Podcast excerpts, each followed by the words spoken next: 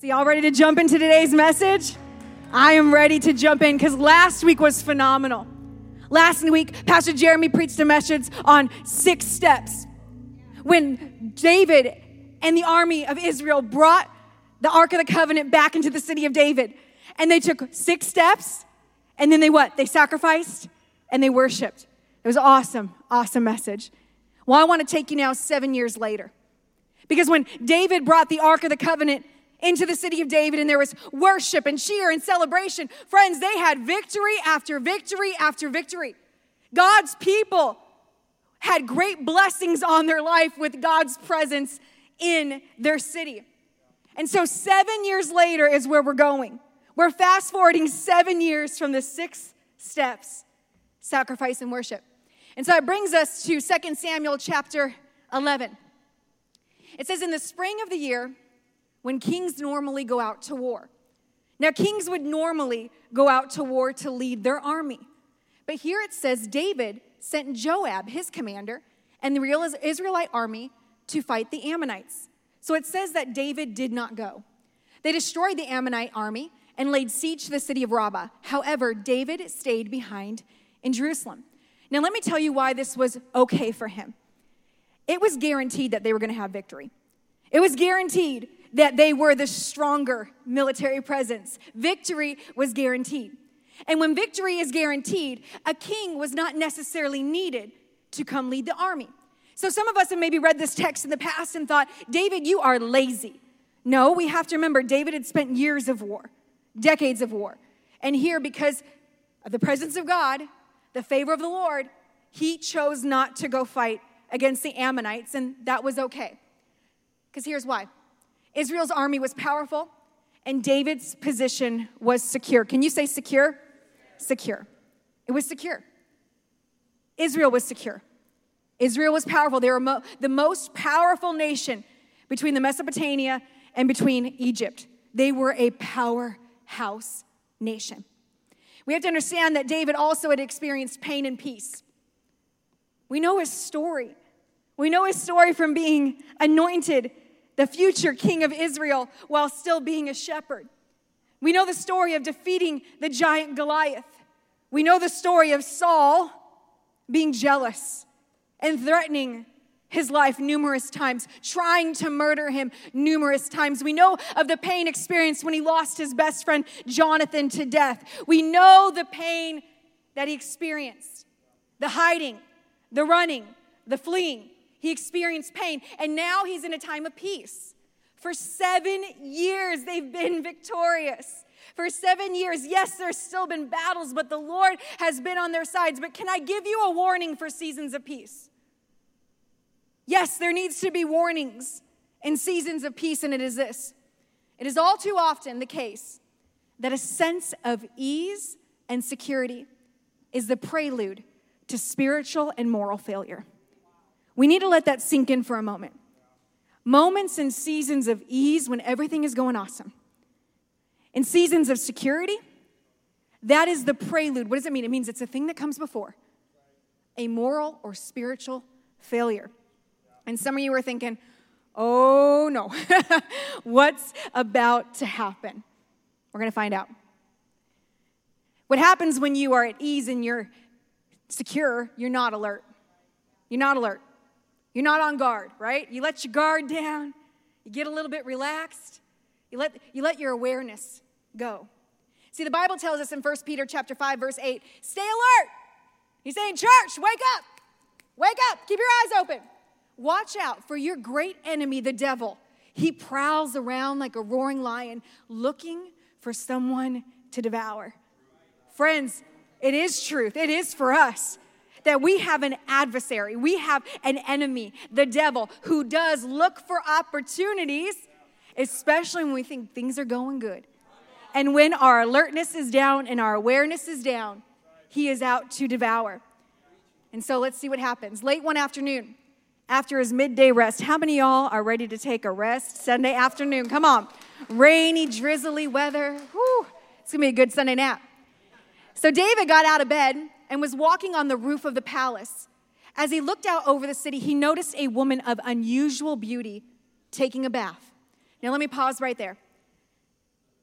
back in the days of David, there were not water heaters, okay? They were not water heaters. They were not, you got to turn the knob on your bathtub to check the temperature. Ooh, a little bit too warm, a little bit too cold. They didn't have that.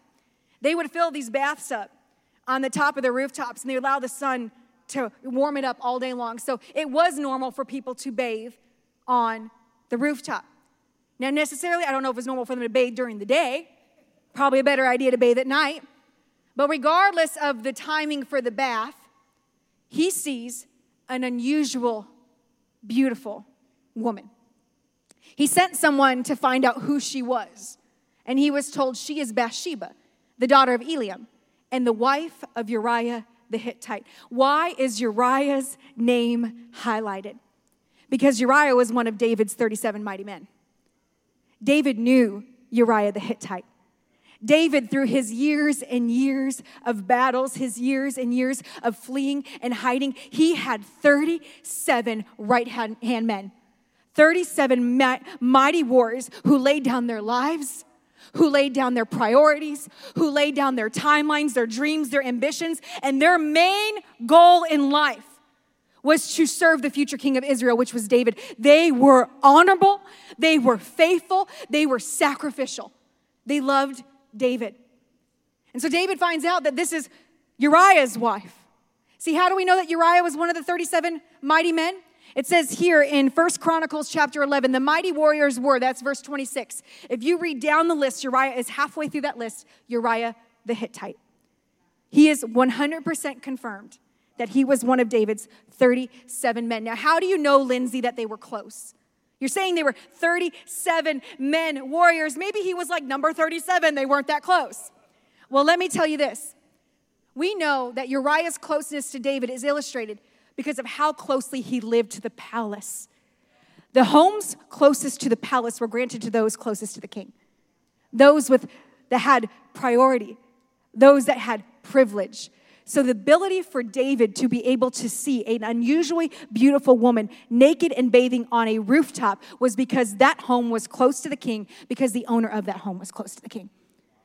And so he sends, he asks, Who is this woman, right? See, I want to tell you something, friends. Sin only has power if we give it permission. You and I are under a new covenant which means as believers in Jesus Christ, you and I are under this new commitment, this new partnership with the Lord. And under our salvation in Jesus Christ, we are not a slave to sin. The Bible says that you and I are no longer slaves to sin. We have been set free. Why? Because our King, our Savior, Jesus Christ, conquered the power of sin, death, hell, and the grave. They have no authority. They have no authority because of salvation in Jesus. But hear me, the only time that gets authority in our lives is when we as believers, men and women of God, give it permission to have power in our lives. It's only powerful if we give it permission. So I want to ask us this morning, let us do a little bit of evaluation. We'll call it a David check, right? Let's do a David check. Where am I granting permission in my life? So if sin has this authority or this power, and it only has power if I grant it permission, is there any area in my life where I'm granting it? Is there an area in my vocabulary? Is there an area in my mind? Is there an area of what I'm allowing? In, is there an area in my relationships? Is there an area in my, my physical well being? Is there an area in my spiritual well being where am I granting permission to do something that I know is not what the Lord is for? Let me ask you this other question because a lot of times we say, okay, well, well, where is it? What is it, right? But can I tell you an even more important question? Why am I granting permission? Let's ask ourselves why. Am I lonely? Am I feeling I deserve it? Am I like David and I've gone through a lot of pain and, and frustration and heartache and hardship and I, I'm, I'm deserved this, this one thing. I'm gonna allow it. I've already given God all these other areas. I'm gonna keep this one a little bit longer, Jesus. Maybe we'll deal with that in 2024, right? We do these things. Why? Why am I?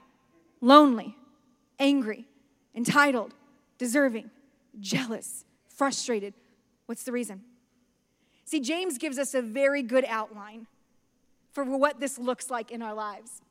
James says, Remember, when you're being tempted, so if you ever see somebody of unusual beauty, or whatever that may be, it may not be a woman bathing that would tempt you, it may be something else. You know what tempts you, friends. You know it. So remember, when you're being tempted by that thing, Do not say, God is tempting me. God didn't arrange for that woman to be on that roof. God didn't orchestrate and move everything around on the timelines to make sure Bathsheba was bathing the moment that David woke up from his nap. God is not tempting me. You can't say that because God is never tempted to do wrong. Friends, he can't do wrong because God cannot do something contrary to his character. God does not change. So if something is righteous, he's going to do with what is righteous. If something is wrong, immoral, sinful, God cannot do it. If it is evil, it is not his character. He's not able to do it. He never tempts anyone else. So no, not only can God not be tempted, God will never tempt you to do something wrong. Temptation comes from our own desires, which entice us and drag us away. So it's something that comes in us, and we know it. It could be like, hmm, right? It's that one look, it's the spark of a curiosity, right? But these desires, they give birth to sinful actions. And when sin is allowed to grow, it gives birth to death. So that desire in us has an opportunity to grow. And when it grows in the actions, if we're giving into it, friends, it only leads to not just actual death, but spiritual death. Now, some of us are thinking, oh, David, right? We see where this could go.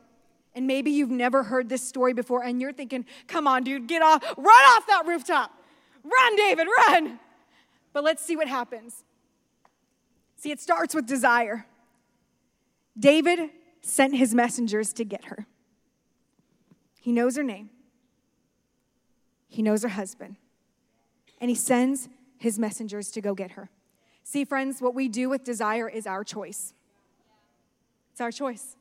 It's not God's responsibility what we do with desire, it's our responsibility what we do with that desire. And I got to show you that David had time.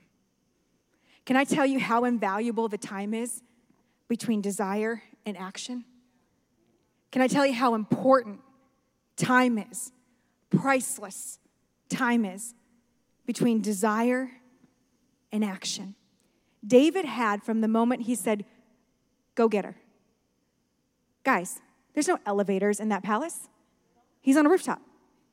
Those messengers got to go down those stairs, through the palace, through the courtyards, to Uriah's house, to her. She's probably not even done getting dressed yet. She has to get ready. Time. Time to think. Time to pray. Time to say, Oh God, what am I doing? See, if I were David, I'd be pacing that rooftop. oh Lord, I've got this desire. Actually, probably wasn't even saying, Oh Lord. He's probably keeping Lord right out of the conversation. got this desire. See, I want to show you this. David had time to prepare his bed or purge his heart. David had time to prepare his bed or purge his heart. Friends, our responsibility, what we do with desire. We have the opportunity to say, Who, Lord, it's there. And hear me. When we have walked in, in ways before the Lord, right? There may be things. Maybe you smell a certain scent in the air because it's illegal now in Las Vegas, but you've walked away from that. But your neighbor smokes it and you smell it when you went out to get some sunlight and you're like, whoo, there it is. And maybe you have a desire. What you do with that desire is make, makes it whether it's right or wrong. That moment that desire is there, I'm not judging you on that desire. I don't even believe the Lord is judging you on that moment where that thought comes or that desire comes. But the action steps that you take after that desire, whether you're going and knocking on that neighbor's door and saying, hey, can I join you? Or you're walking inside and saying, uh uh-uh, uh Jesus, I'm turning on some worship music. Come on. I'm not going to give in to temptation. Lord, you already delivered me from that. I thank you, Jesus, that I'm no longer, that's a crutch in my life. I thank you, God, for what you're doing. See what I'm saying? It's things like that. You can purge your heart or you can prepare your bed. But here's what David did. And when she came to the palace, he slept with her. He made the decision to sleep with her. And remember, we got to remember what James says. James says this These desires give birth to sinful actions, and when sin is allowed to grow, it gives birth to death. It's death. See, David, he sleeps with her. Then she returned home. Friends, this was a one night stand, it was a one afternoon stand, a one time only. And later, when Bathsheba discovered she was pregnant, she sent David a message saying, I'm pregnant. Can I tell you this is a significant price to pay for temporary satisfaction? And hear me, desires are temporary satisfactions. It's just like when we eat a meal. I am hungry. I can go and I can get a quarter pounder with cheese, a large Diet Coke, and a French fry. Or I can make myself a lean turkey sandwich on whole grain bun. Now, the, the quarter pounder with cheese may be a lot more appetizing. Come on, that MSG in those French fries, whoo, that grease that nobody's got like McDonald's, whoo, right, is good. It doesn't taste as good and desirable as my whole grain turkey sandwich. But is it better for me? No. Does it cost me more? More. Yes. Those prices are outrageous, by the way. But, anyways, it's a significant price to pay for temporary satisfaction. Temporary. So, what did David do, right? It's all, it's all we want to know. What did David do? Did he regret it? Did he think, oh my goodness, Lord, what it, I'm so sorry? Did he apologize to her? He took her against her will. He, he used the authority and the greed and the power of a king. That woman had no choice in the matter. He took her. What did he do? See, then David sent word to Joab. Remember, Joab is the commander of the army.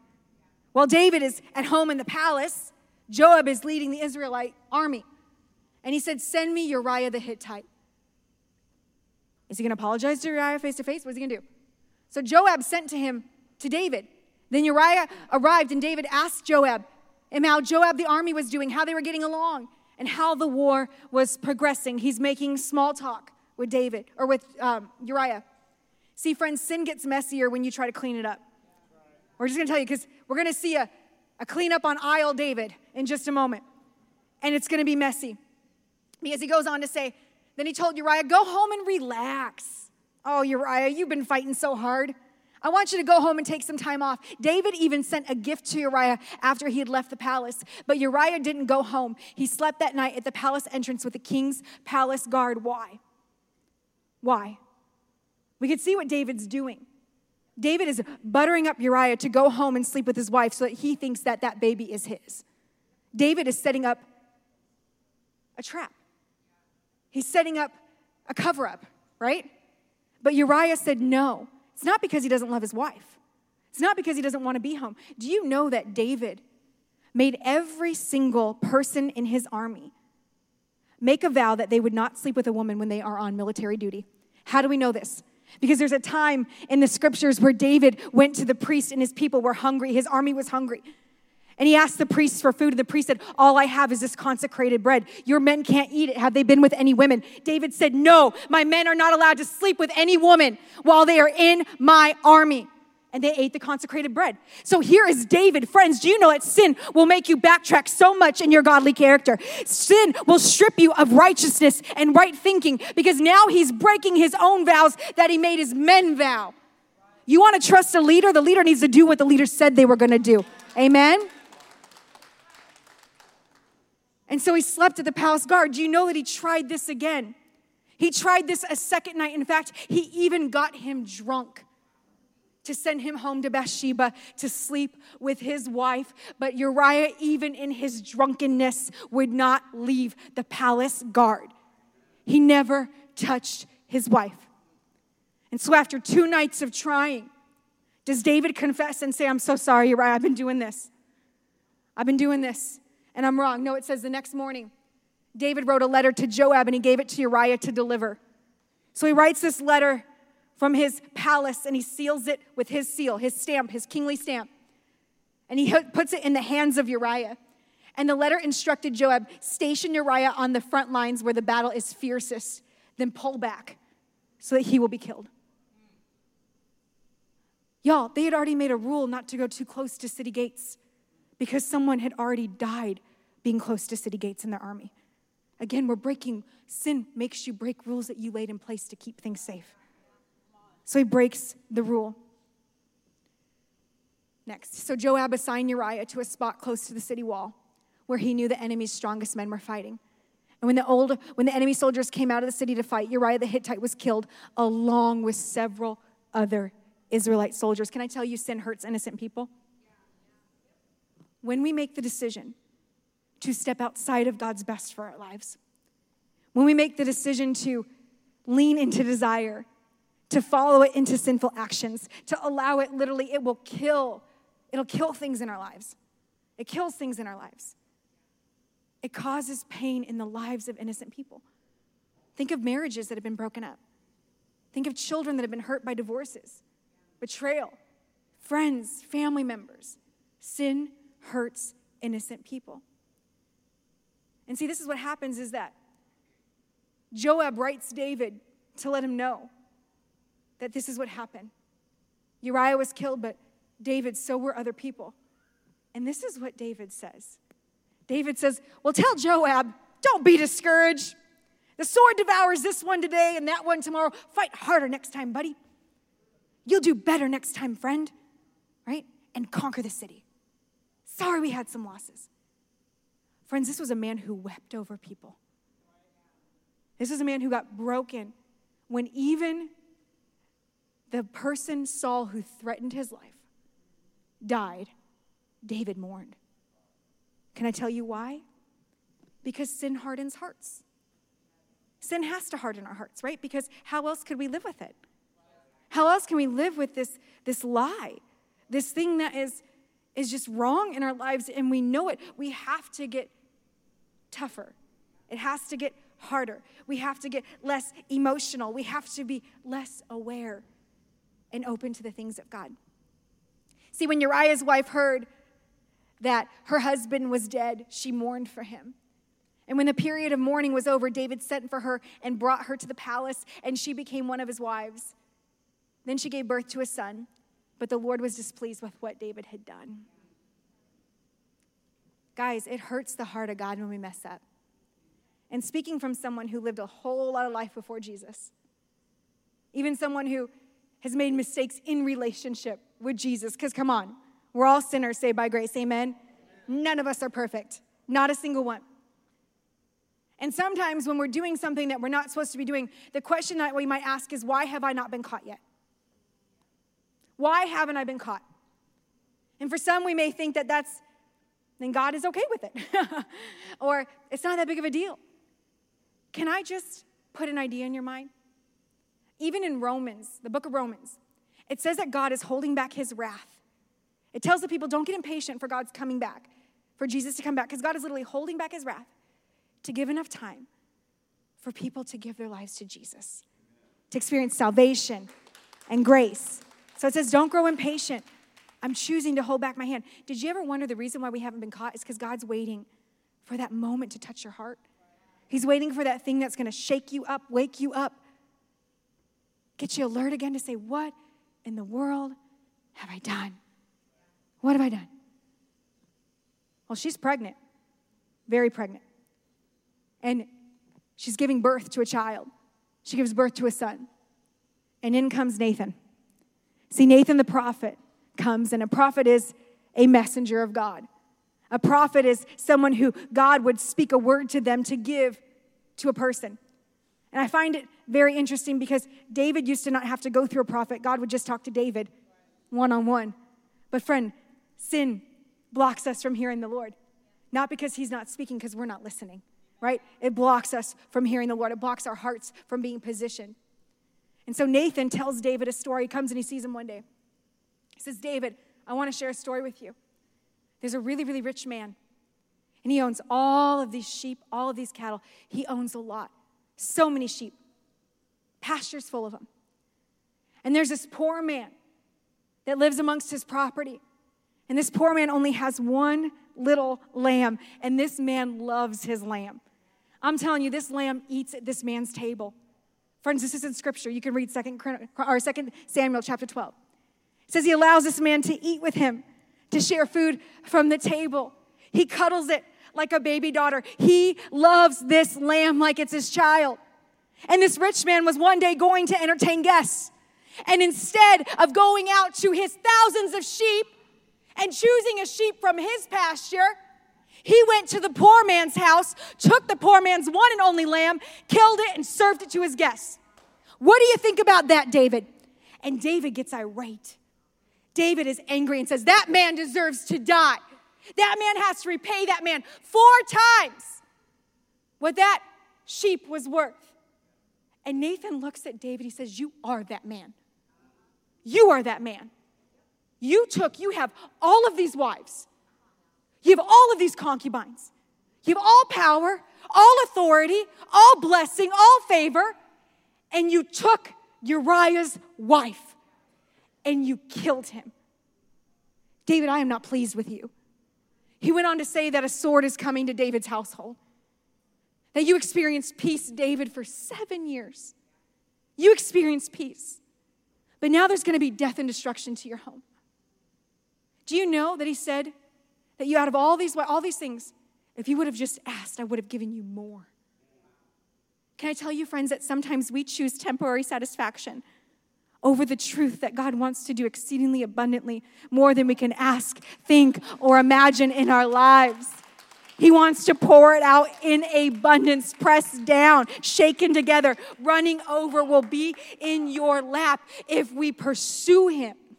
But when we step outside of His favor, when we step outside of His righteousness, when we step outside of God's best for our lives and we choose to do what we want when we want, God has to take His hand off of it because He does not work with evil, He doesn't work with sin. He can't. So hear me. David realizes, I am that man. And if you've ever had a realization, I have, oh my God, God, look what I've done. And David says to Nathan, I've sinned against God. I've sinned against God. It took one story to break the heart of David.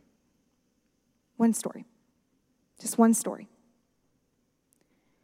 You know, I love God's word because from beginning to end, it was written about them before us.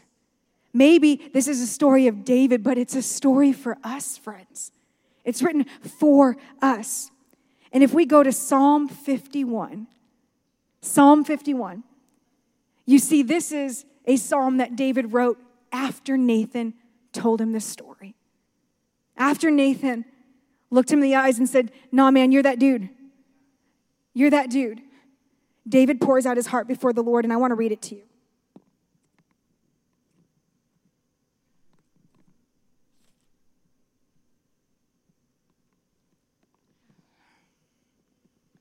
Psalm 51.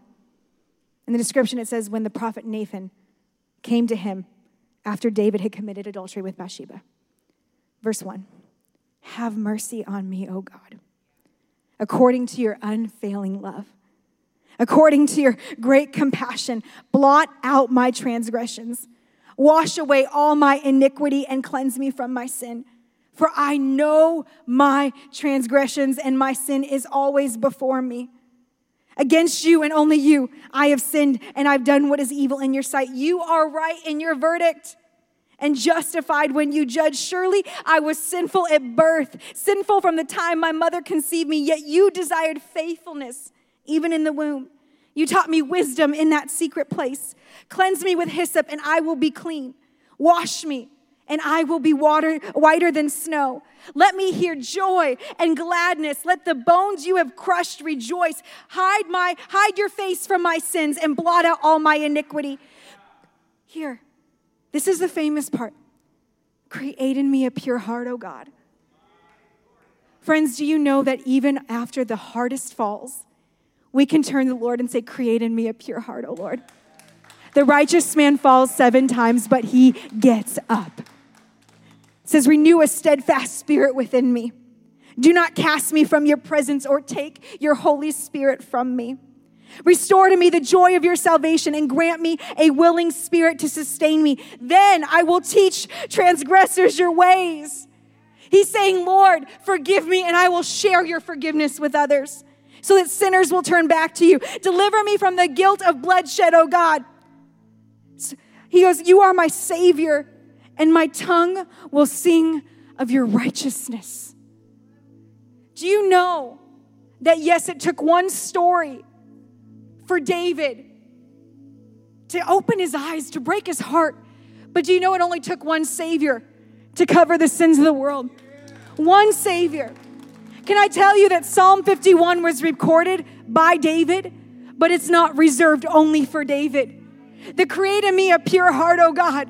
Renew a steadfast spirit in me. Don't cast me from your presence or take me, your Holy Spirit, from me. That is a prayer that each and every single one of us can pray anytime we find ourselves in a place where God, I've fallen short. I've fallen short because you know what the Bible says? In Romans chapter 3, it says, For everyone, say everyone. That's you, that's me. That's everyone. That's everyone on their way to church right now. Everyone. We've all sinned. We all fall short of the glory of God of his glorious standard. Romans 6:23 says for the wages of sin is death, but the free gift of God is eternal life through Christ Jesus our Lord. It's amazing. It's a gift. Friends, salvation is a gift that we don't earn. It's something that God makes available for us. His heart is that no one will perish, but that everyone will turn to Christ and experience eternal life. And so if you are in the room today and you've matched what David has done, or if you've ever lied, or you've, you, you've, you've done something, you've stolen, whatever it is, guys, from the smallest of sins to the greatest of sin, it's all sin. And all of it requires to be covered by the blood of Jesus. And hear me, He so preciously and lovingly and sacrificially offered it to us. I love this in, in the book of Acts. And hear me, we're learning this in Crave. So, women, if you want to know what it's like to be the church, we are learning it Wednesdays in Crave. And what I love about this is Peter. Oh, Peter is filled with the Holy Spirit. And he gets out to the masses and he tells them, Do you know we crucified the living God? It was the Messiah that we killed. And he lays out all that God had done for them and giving them Jesus. And at the end of Peter's sermon, the people asked him, Brother, what must I do then? I know what I've done wrong, right? I've, I've done a Psalm 51. I've done a 2 Samuel 11. I've sinned and I have fallen short of the glory of God. What do I do? And Peter said these three things. He says, Repent, turn to God, and be water baptized. Repent, turn to God, and be water baptized. Do you know what repent means? It means to change your mind. It means to turn your direction. When I repent, I am recognizing that God, I have missed the mark. I've missed that glorious standard that you have set up. And I know that in my own human flesh, me as just Lindsey, K. Marie, Bosma, I will never meet that standard. But that is why you've given me your son, Jesus Christ, as Lord and Savior. Because when God looks at Lindsey K. Marie Bosma, He doesn't see her, He sees the blood of His son, Jesus, and He sees righteousness. He knows me. He knows my flaws. He knows my frustrations. Who? He knows what makes me tick more than my husband knows what makes me tick. He knows me. And he still chooses me. God knows you and He still chose you anyway. He knows you. And hear me if you fell yesterday or if you fall seven years from now, He still chooses you. But today we have a choice to make. Am I going to say, God, you're right, enough is enough? Help me turn. I'm going to turn from it and I'm going to turn to you. I'm not just turning away from sin, I'm turning to Jesus. Because hear me, friends, if you just quit your sin without Jesus, that's nothing. that, that, that, that's not a solution. You need salvation to turn to the Lord. This is not an AA program. This is my eternal soul. It's Jesus. I'm going to turn to God and then I'm going to be water baptized. See, water baptism, the water itself is symbolic of a grave. As you are immersed, mm, your old self dies and is buried just as Jesus died and was buried. In the same way, just as Jesus rose to life again, you too rise from the water as a symbol of new life in Him, as branded as a new creation. Come on, how many y'all are excited and happy to be a new creation in Christ Jesus? We're free from the guilt of your past in sin and shame. By faith, the water washes away anything that makes you feel unclean or unworthy to be loved by your Father. There is no room for shame or unworthiness in the love of our Father. And so, would you stand with me today? Do you know that we have 13 people today that have already decided to be water baptized? It's huge. It's huge. It's awesome. For some, they're rededicating their lives. For others, maybe they were never water baptized. But maybe today you're saying, Oh, I want that. I want to experience being washed and rising again. I want to experience being a new creation in Christ Jesus. I want to be in relationship with the Father. And friends, it's all possible. And so, with every head bowed and every eye closed, I'm going to ask this first because remember, we repent and then we turn to God, it's salvation. So, if you're in this room, the Bible tells us in Romans that if we confess with our mouth Jesus is Lord and we believe in our heart that God raised him from the grave, we will be saved. If that is you and you want to pray a prayer of salvation today, will you please raise your hand so I know who I'm praying with? Raise your hand. One, yes, absolutely. Anyone else? That's awesome. That's awesome. Beautiful. Two, yes. Three, yes. Four, yes. Come on. Thank you, Jesus. Anyone else? That's awesome. We're going to pray this prayer together. Say it with me Dear Jesus, thank you for your son, Jesus Christ. I confess my sins. I ask you to forgive me.